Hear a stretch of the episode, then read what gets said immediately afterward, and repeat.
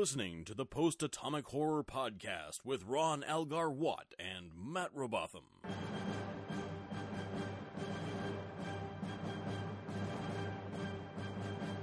Episode 62, covering Arsenal of Freedom and Symbiosis. Hello, friends. We're back. We are back. Remember how excited we were last week because things weren't as bad as we thought they would be? Well, now we're back to normal. Yeah, we had a. It was pretty nice last week when this didn't suck.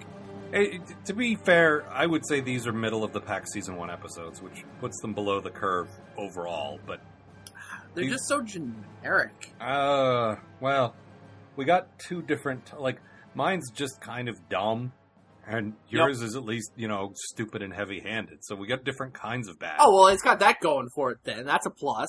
listen as commentators as as people who have signed up to uh to to summarize and to comment on these things it's important that we don't just have the same thing week after week so That is true. You got me there. at least they're differently bad so why don't we do mine first uh seeing as it, it's the one that comes first the Oh, is that how we're doing things this week? I guess I just keep changing things on a moment's notice. I'm just I'm crazy unpredictable like that. Uh, why don't we go with the hilariously titled "Our Soul of Freedom," uh, or Arsenal, I suppose, if you insist. Yeah, Um, whatever. All right. Uh, so Starfleet orders the Enterprise to go solve a mystery at some planet because apparently that's what the Enterprise is for. There they discover the remains of a civilization that thrived during the incredibly famous Ersalrope Wars. You know, that famous event in Star Trek history. They're greeted with a hologram of Vincent Schiavelli and spend the next 20 minutes trying to remember where they've seen that guy before. He's just so familiar. What have I seen him in? Eventually, Riker takes Tasha and Data down to the fakest looking planet in Star Trek history, and I'm including the Vaal planet from the original series in that assessment. Seriously, it's like 10 potted plants and a fog machine. You'd think Vincent Schiavelli could afford better, what with the residuals from all those hundreds of movies he appeared in. The away team is greeted by a substandard copy of Booster Gold's robot pal Skeets, who encases Riker in some sort of energy egg. With Commander Bill unable to tell him he can't go on an away mission, Picard beams down with Beverly for some reason, and they immediately fall into a hole. Yeah, Captain, this is exactly why Riker tells you to stay up there. He knows all about your tendency to fall into holes at the drop of a hat. Any hat. So hmm. Data disarms the Riker encasing egg by shooting at it. Then a second Skeets shows up, and Tasha gets annoyed because it won't stay still long enough for her to phaser it to death. Meanwhile, on the Enterprise, Geordi fights some orbital defenses, and he does an awesome job of it, despite the protestations of yet another chief engineer and some supportive but inconveniently timed praise from Counselor Troi. Geordi decides to separate the saucer section, ostensibly to get the civilians to safety, but really because everyone keeps forgetting the Enterprise can even do that, and he thinks it's a pretty cool thing. Seriously, they'll only ever even use this function once more for the remainder of the series, and that's against the Borg. Anyway, Picard deactivates the Vincent Schiavelli program by agreeing to buy the entire range of Skeets based defense systems. The joke's on them, of course, because Picard's just going to leave and not buy anything. No wonder the Ferengi hate this guy.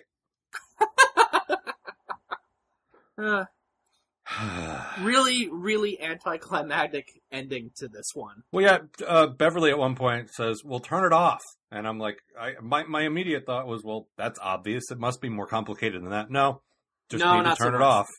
And they just agree to buy whatever Vincent's give the uh, Yeah. is selling.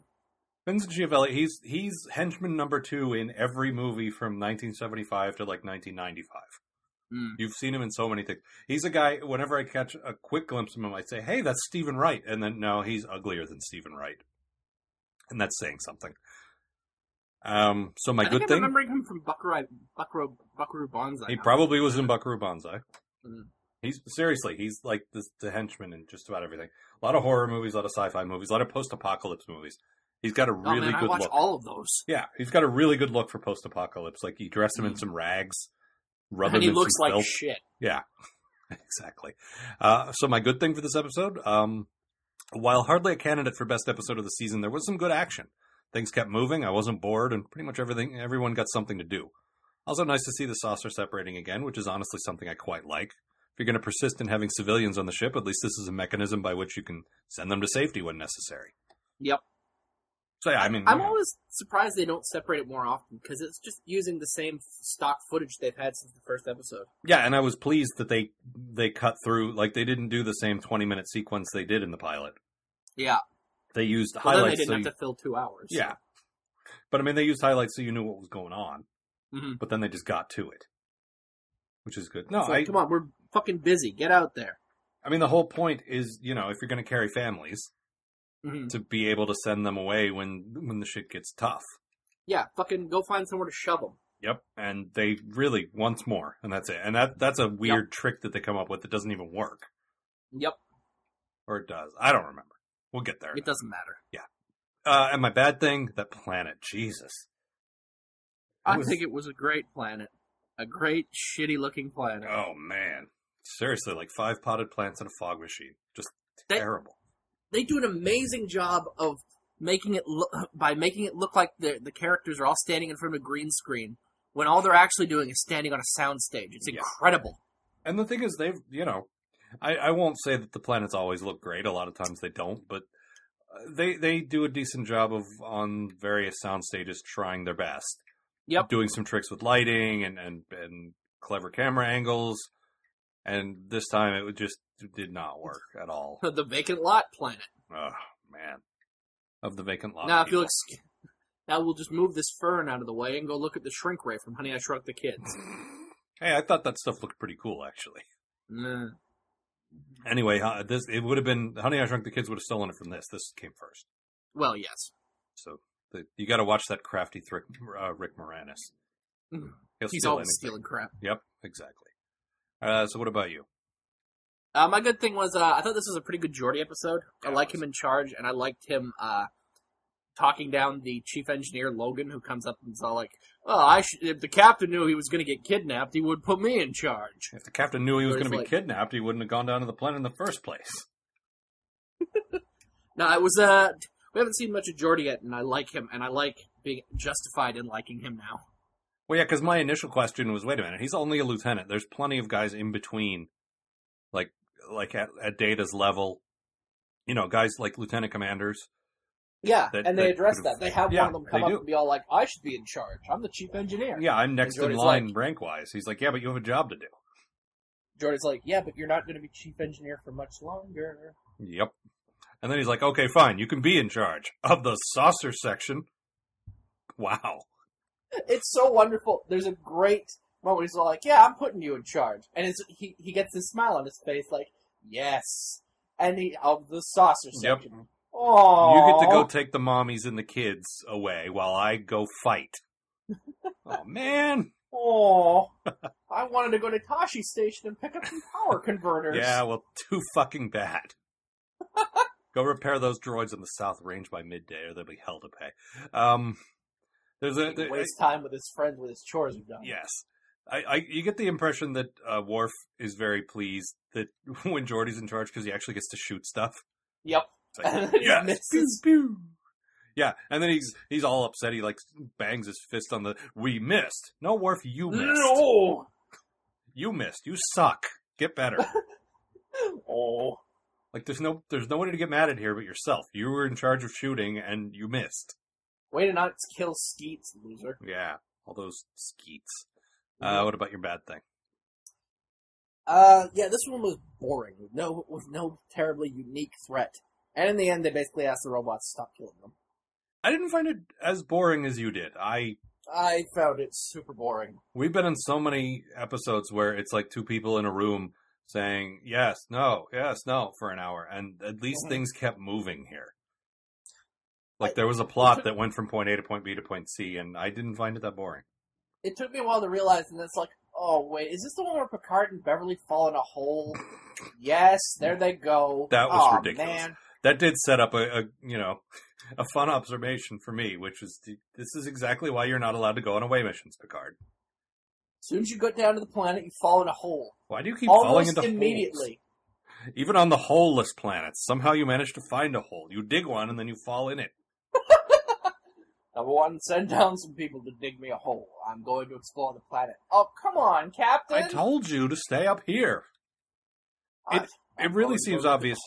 It seems obvious in the early parts of this episode where Picard's on the bridge and he's sort of leaning forward in his chair and he's like, "Keep the channel open. I want to hear everything."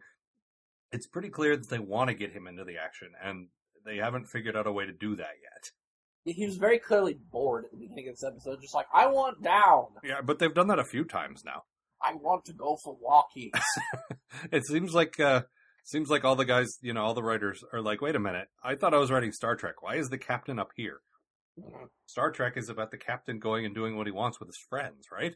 right? That's that's what I grew up watching. Yeah. And Nope, eventually they'll sorry. eventually they'll find a way to get Picard more involved, which is good because right now it just feels kind of like he's in charge, but he's sort of like only technically in charge. That Riker's actually running the show, Yeah. And that's not good. So then we drop him in a hole Yeah, A lot of and bury Beverly up to her chest in uh, cat in cat litter. and then there, there's a there's not a bad like this is this is one of those you know Picard and Beverly have sort of tender moments together and sort of planting the seeds for that relationship that doesn't go anywhere. But um, I didn't mind it here. Like I'm, I'm not a huge fan of those two hooking up, only because I don't think it's necessary to hook up every character with every other character. Sure. But I, there was some nice moments where he's trying to be nice and he's trying to have good bedside manner and trying to keep her like she clearly has a concussion and she can't pass out, and he's trying Yeah. to keep her engaged in conversation and then then, you know some decent character stuff going on there. Yeah, but then there's that part where where she's all like, where he's all like, "There's a lot of things I don't know about you, Beverly," and she goes, "More than you know, Captain." Like she's about to tell tell him her pop secret, and it's just like, it it- it just feels like it's wasted because they never get around to it. No, and they never get around to it throughout the like. There, there's one episode in like season six or seven where they can read each other's minds, and, and and that's as far as they take it. And she's like, "Oh, I never knew you had a crush on me," and then that's as far as it goes. Yep. They have to hook up brains to figure out, "Oh, you like me," tee hee, and then still nothing. Yep. Well, All right, moving then. on. Yep. So anyway. So, but no, I, you know, I mean, it was dumb. And looking at your notes, your very first note says, "Oh, they built weapons, and the weapons probably wiped them out." Yep. And you you called it, and that's you know that was the thing. This was very predictable and by the numbers, and just kind of not great. But I don't know. I just didn't find it awful. I found it. I would say average. Like this is the you know on a scale of one to ten, this is a solid five. I wouldn't even go with a five. I'd go with like a three. Yeah. Now the next one's a three. Mm, that is true. The thing is, there, there's there's a curve here. The The reason this is average is because there's so much bad. Like this isn't old man smacking his lips in the dark. Therefore, the whole curve gets dragged down, and this is a 5 Mhm. This should only be like a three. All You're right. right, but but in the overall average of things, All right, fair enough. this is totally and, and definitely for season one. This is definitely the middle of the pack episode. I would say Yes. there was some good character stuff.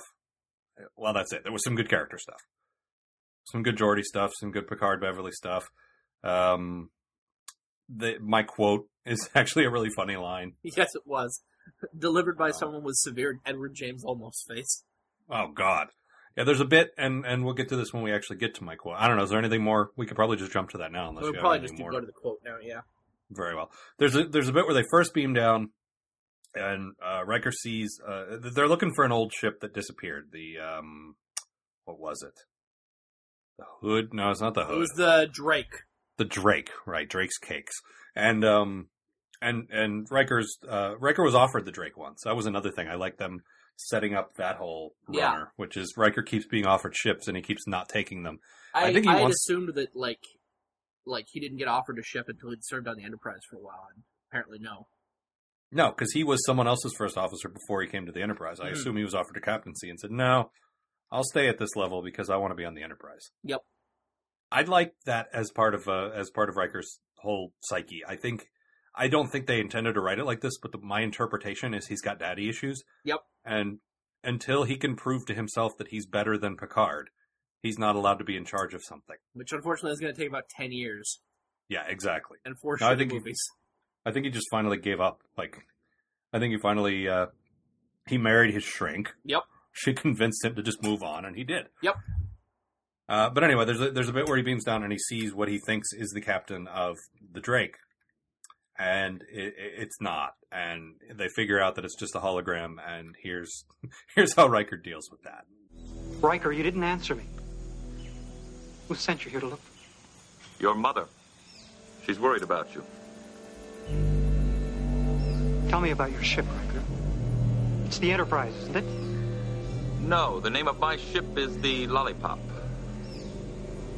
I have no knowledge of that ship. It's just been commissioned. It's a good ship. which I think is hilarious. That's when I when I look at the episode title, I was like, oh, it's the lollipop episode. I like this one, and I don't actually like it, but you know, I like I like the idea that as disdainful as they are about uh, 20th century man, apparently Shirley Temple movies have made it all the way to the 23rd century. well, very odd things have survived, and, and that's one of them. Joe Piscopo, as we'll see in an upcoming season two episode, Yep.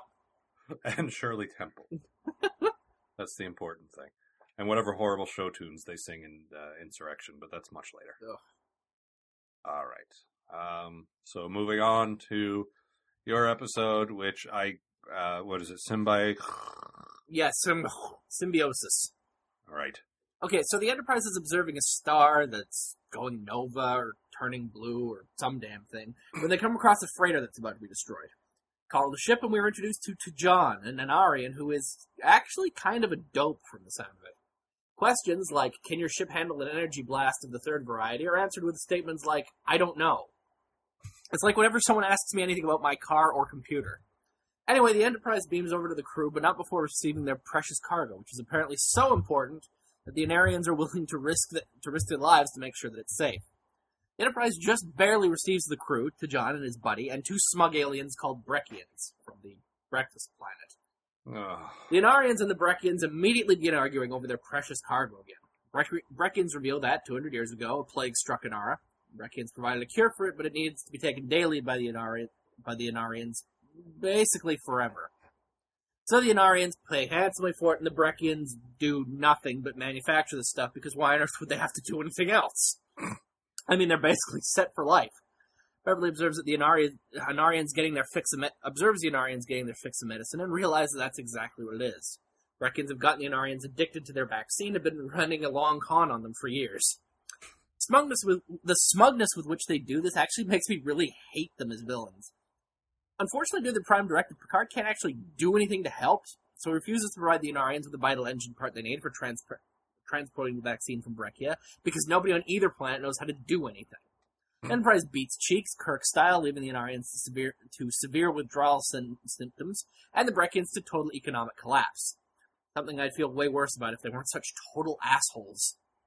Yeah, this was super, super heavy-handed, but I do like, even in not a, in, in not great episodes, I do like when the captain comes up with some badass way to deal with jerks, and Yeah, this was one of those. Yeah, like the whole episode is based around we we know these guys are addicted to this stuff, and we can cure them easy, but we can't cure them because it's good because like it's not our fucking business. They're not a Federation planet.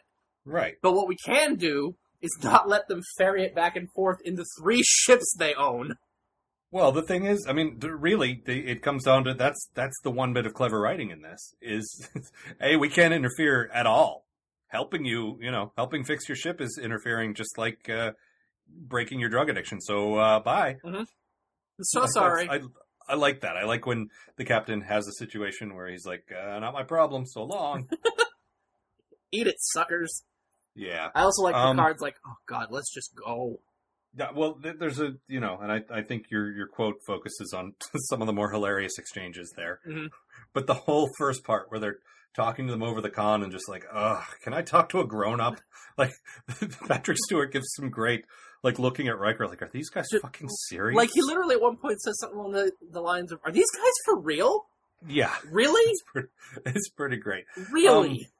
What's strange is you, you watched this the first time and and you people looked very familiar to you. yes. Um, it turns out that uh, two of the primary characters from, well, I would say secondary characters from uh, Wrath of Khan were in this. Um, Khan's right hand man Joachim and uh, uh, David, who is hard to recognize without a sweater tied around his neck. Yeah, I didn't. I didn't uh, realize him for the uh, for his douchebagness. And then and then Joachim, who you didn't recognize because he was wearing a shirt at all. Yep.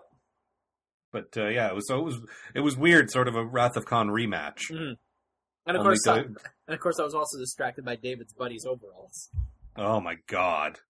Yeah, David, uh, you know, the, the, whatever his real name is in the in the story, uh, Merritt Buttrick is the actor. Buttrick. Merrick. Let me show you a butt trick. um, but no, they're playing like okay. Say you have like two 16 year olds in community theater who have seen drug addiction on TV but never really known what it is. Mhm. and they're trying to play drug addicted in a very broad, uninformed way. That's what they were like the whole episode. Yep. Shaking and sort of sweaty and spaced out, like whoa, man. Just terrible Listen, caricatures Captain, of stoners. Have you ever like really looked at your hands? They Like call them fingers, but they don't fing. yes, they do. They're doing it right now. Shut up. I don't want to talk to you anymore. Yeah. And then, but then on the other side, you get the super smug, like, well, yeah, we're not going to give them drugs free. We we made these, and they're going to fucking pay for them. So Yeah. yeah. Well, They're dying. Yeah, well, they better find the money then. It it feels like a very thinly veiled uh, criticism against socialized medicine, like Mhm. um, or possibly for it. I don't Yeah. know. Just you know, well, I guess they're sick. That's too bad. This stuff costs money to make. We can't just give it to them. hmm Like that's. I don't know. It, it felt like I'd heard this debate recently in this country, and so I have, Yep. Once again, Trek is ahead of its time. sort of. Kind of. Telling you the drugs are bad. Such a broad, just drugs are drugs are bad. Yep. Although that said, I think they did explore from various sides pretty well. There's that discussion with fucking Wesley, Ugh, yeah. It's my bad. that really thing. naive, you know. And and to the writer's credit, this isn't this isn't Wesley's fault. This is writing a naive teenager very well. Because he truly doesn't understand the point of drugs, and I think we've all known kids like that. Yep. Why would you do them then? Yes, what's the point of doing drugs if they're bad for you? Like that wasn't badly written dialogue. That was accurate dialogue that was just irritating because that's what that character would be like. But then, but that, and again, to their credit, they had Tasha say, "Well, when your situation's fucked up like mine, sometimes drugs make it a little better." Like, listen, when you're living in the rape camps. and to her credit, she didn't say rape camp. No, I appreciate that. no that that whole scene actually, like, while it was annoying, I understood where they were coming from, and it was true to the characters at least. Mhm. And, and she didn't say rape camp. She's just like, no, dude, listen. I grew up in a really fucked up situation, and drugs just made that a little better. And and honestly, that wasn't that was the one moment where it wasn't completely heavy-handed Gene Roddenberry moralizing. Yep. Where it was like somebody actually spoke up and said, "No, drugs do make you feel good for a while." Because usually they don't even they wouldn't even do that. They just say, "Nope, drugs are bad." Drugs are bad. And- listen, yeah. Wesley, only losers do drugs. Yes. And also, tobacco is wacko. And also, Synthehol is the only hall. Yes. We need to work on that one. hmm Uh, it was, and it just, uh, so terrible. The So, the only 100% sure birth, birth control is abstinence, Wesley. Wesley. Not that that applies to you. yeah, you're covered here. Uh, we haven't actually done our good thing, bad thing yet. No, that's so true. uh, Okay, uh, my good thing is, I, I guess I like the plot of this one okay. It was very sort of traditional Star Trek, but and I hated the Brekkians so much that it's like I had to make a note of it. They're just such assholes. okay, now, did you hate them because they were well constructed villains, or did you hate them because they were bad? Like, badly constructed You know what I mean? Like, did you love to hate them, or did you just hate them because they sucked? No, I just really enjoyed hating them. They were just Yeah, that's the sign of a good villain. It's like when we get to Deep Space Nine and you just can't stand Kai Wynn. yeah. It just I hate her, but that's because she's written so well. shit. Like I don't. These guys definitely aren't written well, but I guess they're acting well because you just want to hit them. No, it might be it might be like good plotting and just bad, you know, like dialogue and stuff wasn't good, but the the idea, like you say, there's something there. it's just uh, there's just line, lines like, well, you know, you're overestimating them again. They're just so simple. Yeah. And you're just like, oh, you and your shiny shirt, I hate you. I mean, the the acting was pretty good, but the casting was great. These two just look smug. Yeah, These two just look like, Yep. yeah, we're gonna let people die. We're doing yeah, it for I'm the on- money. I- all for the money. Now I'm looking at the uh, the screen, uh, sh- like the uh, the menu screen for this episode of Mm. DVD, and it's just a shot of the two of them just looking extremely pleased with themselves. With and even now, I'm hands shaking my fist at the TV. Well, see, that's good because honestly, like next gen really had a, a, a shortage of great villains. Like you had Q, You had Yep. uh, uh, Tomalak. Yep. And you had that that Cardassian that, that tortures Picard, and that's about all I can think of off the top of my head. Like, I'm sure I'm sure people are going to speak. Oh, what about this guy? Yeah, fine. 178 episodes. I'm sure there were two or three others, but when you think memorable villains in Star Trek, there's not actually a ton of them. No, not really. Not in TNG anyway. So, uh, really, in the in, in the original series either, you had Khan, you had the, the Klingons, and what else? Like, I was Yeah. thinking about this the other day. In the movies, most of the villains are like probes or mis- That's true. misunderstood computers or racism.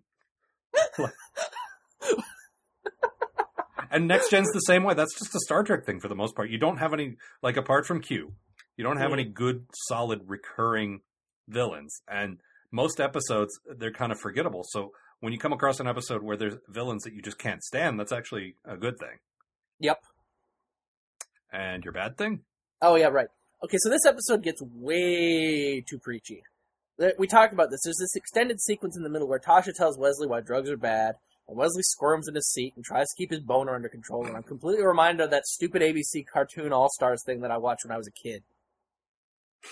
Well, yes, not great. But again, Mm. I think they were written in character. Like I think that Yeah. scene stayed true to the characters. I just it was still an annoying conversation. Like if if you knew two people and you sort of eavesdropped on this conversation, you just kind of roll your eyes and keep walking. yeah, But I, I which do almost think- feels like Data's doing it in the middle of them. yes, exactly. Oh, goddamn humans. Back on my planet, I used to get wicked high.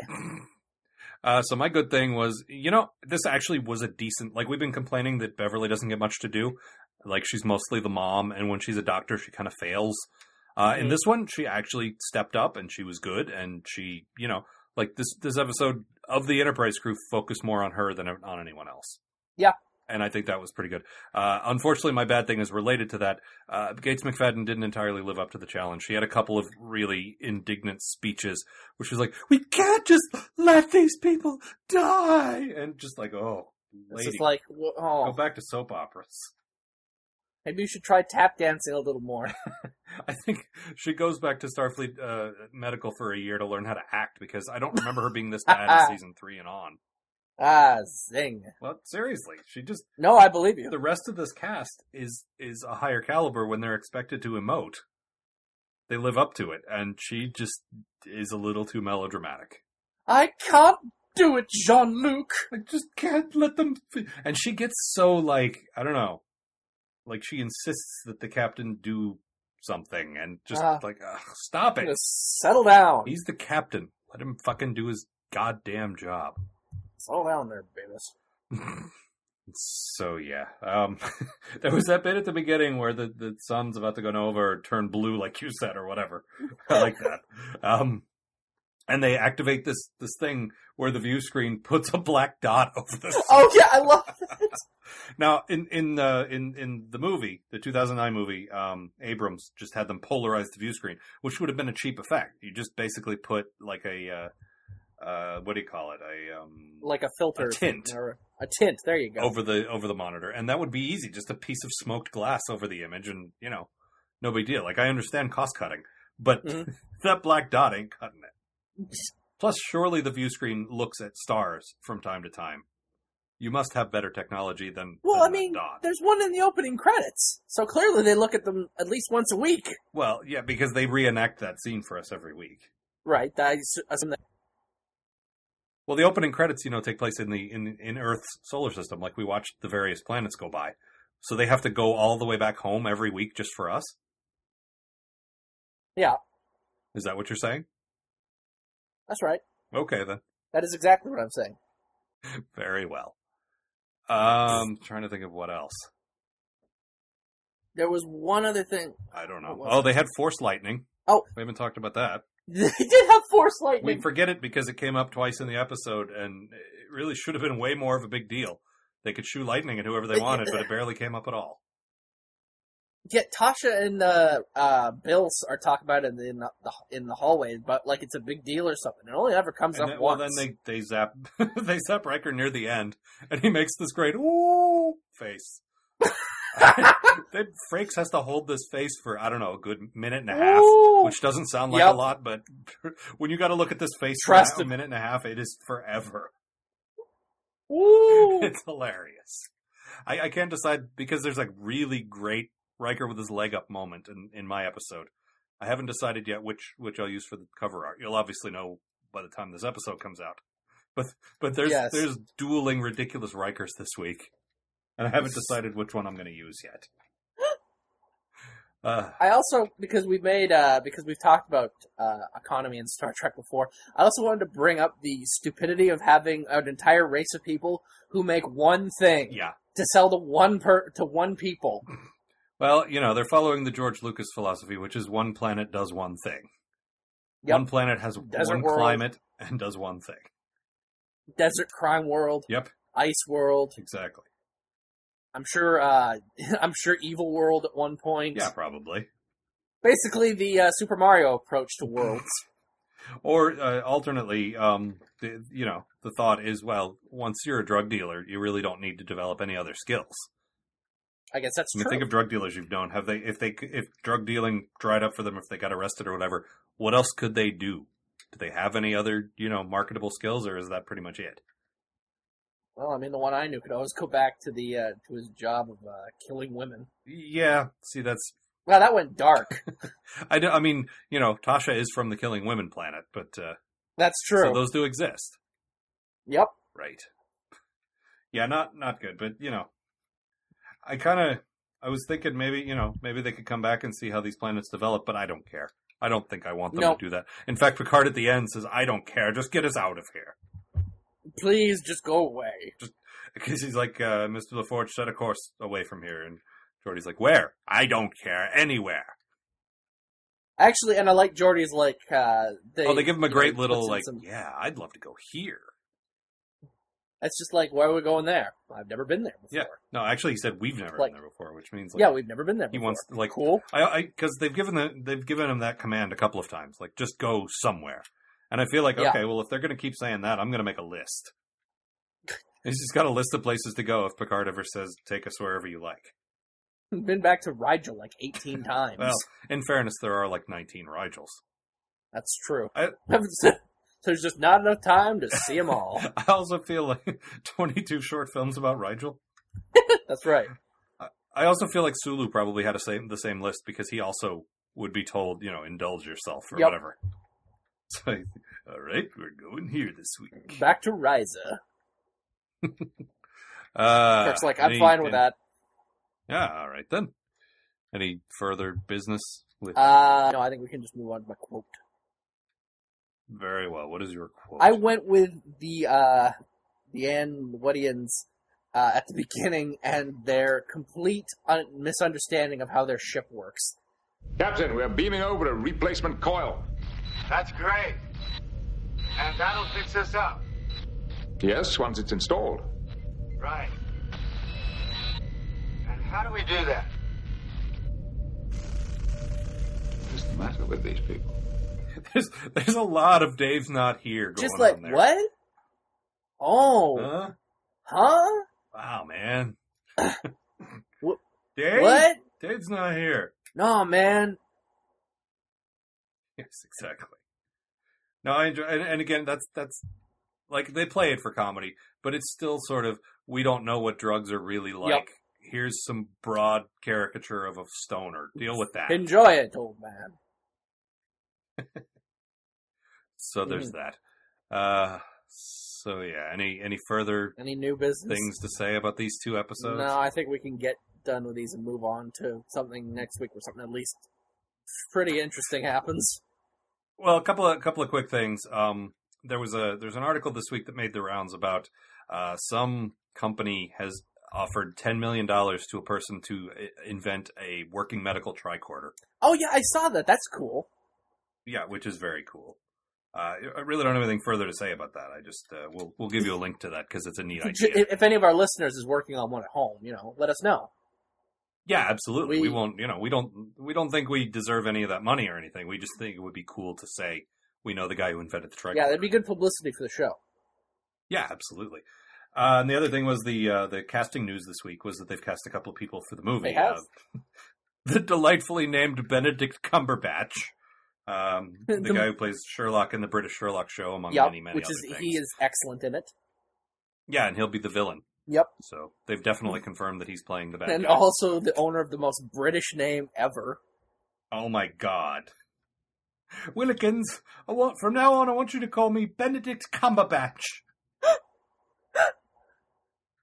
yeah, Is- and then also they they cast uh, Mickey from uh, Doctor Who, um, Rose's boyfriend. Oh, sure. the, the guy who they called the Tin Dog. But uh, no, it, that's he's.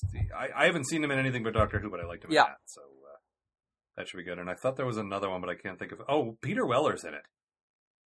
Uh, RoboCop. Oh, really? Yeah. I don't know who he plays, but uh, He the- play- the he plays is RoboCop. to be really good. Well, obviously, uh, the, the cast is shaping up to be quite Yeah. nice, which is good. Like I like the J.J. Abrams. Sometimes will cast really famous people. Sometimes he'll cast people lesser known. Like it seems like he's going after the right people for the job rather than just big names, which is good. Yes. Because while Benedict Cumberbatch is in one sense a big name, on the other hand, he's not exactly. stupid name. Yes. Speak for yourself. I think it's awesome. but no, that's good. Um, our friends over at the uh, Girls with Glasses Talk Tolkien podcast recently did a show, uh, basically just about the uh, the trailer for the new Hobbit movie, and I feel like, um, you know, that's a great idea. When when the trailer finally drops for the new Star Trek movie, I feel like we should just do a one off episode on that Yeah, I agree. because I think we're going to have a lot to say about it, and I think it'll be fun to, you know, it's it's rare that we have something new to get excited about, Mhm. And I think do it would we- be fun to do an episode where we just just geek out over it. Yeah, I'm gonna be really interested to see how they do the trailer this time around because yeah. Now that they're we're not on record as this- yeah. uh, as viewing the uh, original Fake Trek trailer as terrible. well, they marketed it to the wrong people, or maybe that's why they got more people interested. I'll give them credit for you know getting a Mhm. lot of people interest, interested into Star Trek that weren't before.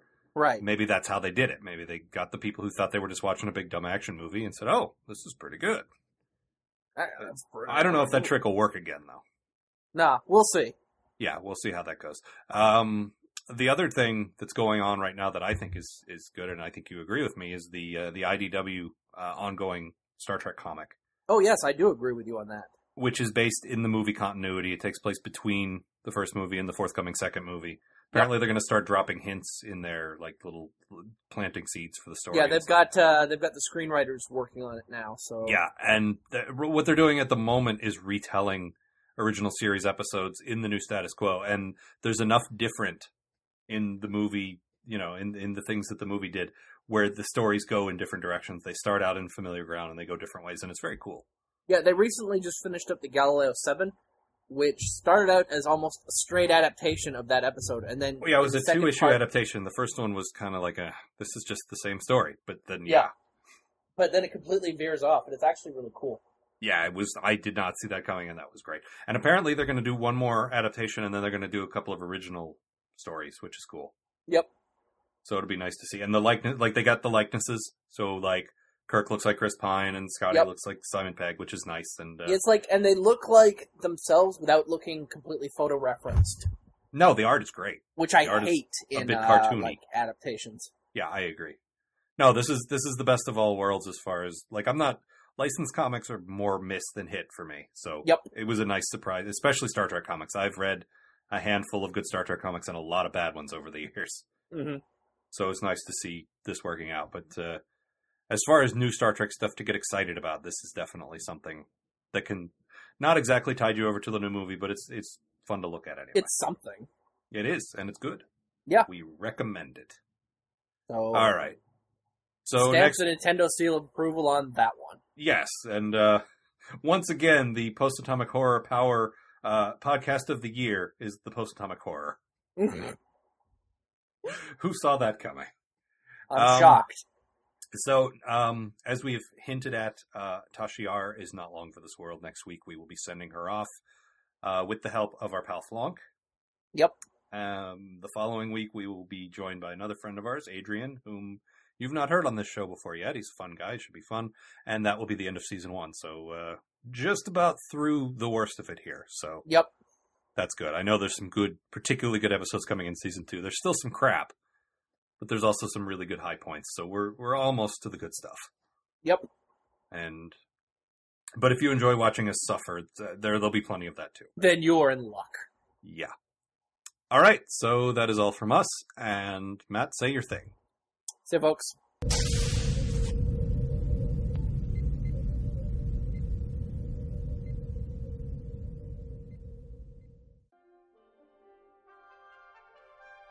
The Post Atomic Horror Podcast is a co production of Ron Algar Watt and Matt Robotham, copyright 2012.